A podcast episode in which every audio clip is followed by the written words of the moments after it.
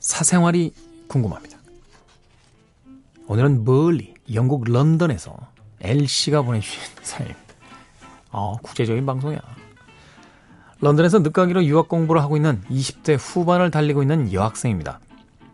건축이라는 것을 전공을 하고 있는지라 아직은 학생이라는 단어가 저를 대신하기에 마음 편해질 만큼 공부에 전념해야 하는 삶을 살고 있습니다.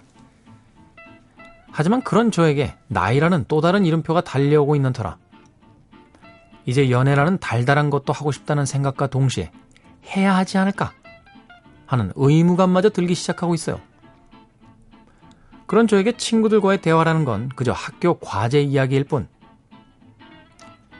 이런 생활에 지쳐가고 있을 무렵, 나름의 소재의 변화가 필요한 무렵, 워크샵에서 저를 향해 웃어주던, 나무를 잘라주던 한 남학생에게서 귀엽다고 느꼈습니다.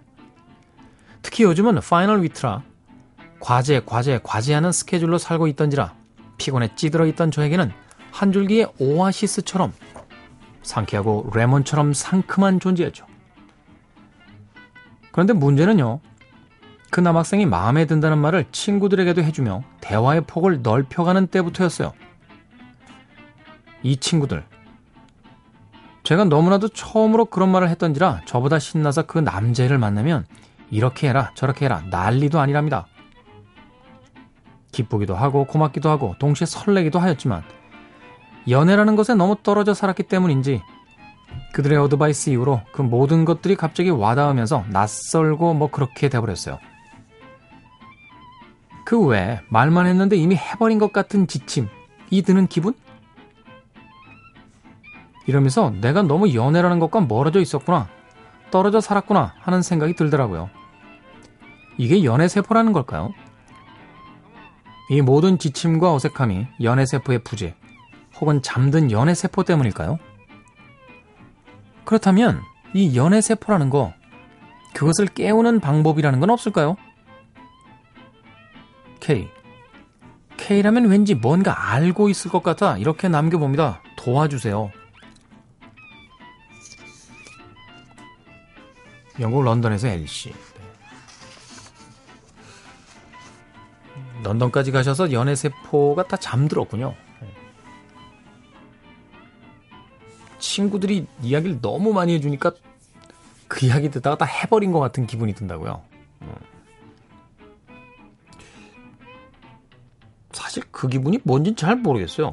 예, 주변 사람들이 얘기를 다 해주면 해버린 것 같나? 이거, 이거 무슨 기분일까요? 예. 이런 것일 수는 있겠네요. 어.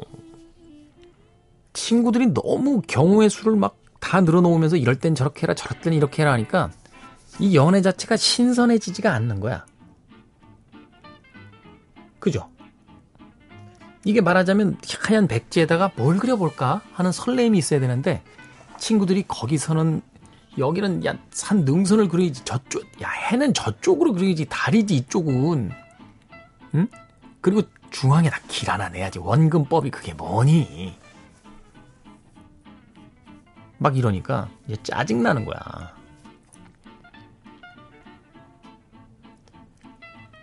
친구들에게 더 이상 연애 이야기 오픈하지 마십시오. 이 남자분에게는요, 그냥 L씨가 하고 싶었던 대로 하세요. 친구들의 얘기 따윈 잊어버리시고. 친구들도 뭐 아기가 있는 건 아닙니다만, 그래도 남의 연애에 막 이렇게 감나라 대추나라 하는 것도 좀 사실 좀 아니라고 봐요. 그리고 뭐, 이거 뭐 런던에서만 있는 게 아니라 뭐, 우리나라에서 있는 많은 친구들도 다 그런 이야기들을 주고받습니다만, 애초에 정답도 없는 문제고요. 그냥 그 설레는 기분대로 해보세요. 뭐 실패하면 어때? 연애라는 게 뭐 지금 런던에서 유학 중이신데 이분하고 꼭 성공해서 뭐 가문을 이어야 되고 뭐 이런 건 아니잖아요. 젊은 날의 한순간을 재밌게 보내고 싶은 거잖아요. 물론 뭐 그러다가 잘 되면 뭐 그 뒤에 이야기도 있는 거고. 어. 잠들어 있는 연애 세포를 어떻게 깨우냐고요? 연애세포 깨우는 법이야, 뭐, 연애를 하면 되지, 뭐. 그럼 알아서 깬다. 진짜요. 제가 차고 다니는 시계가 하나 있는데요. 이게 스쿠바 다이빙 할 때 쓰는 이제 잠수용 시계예요. 근데 초침이 있고요.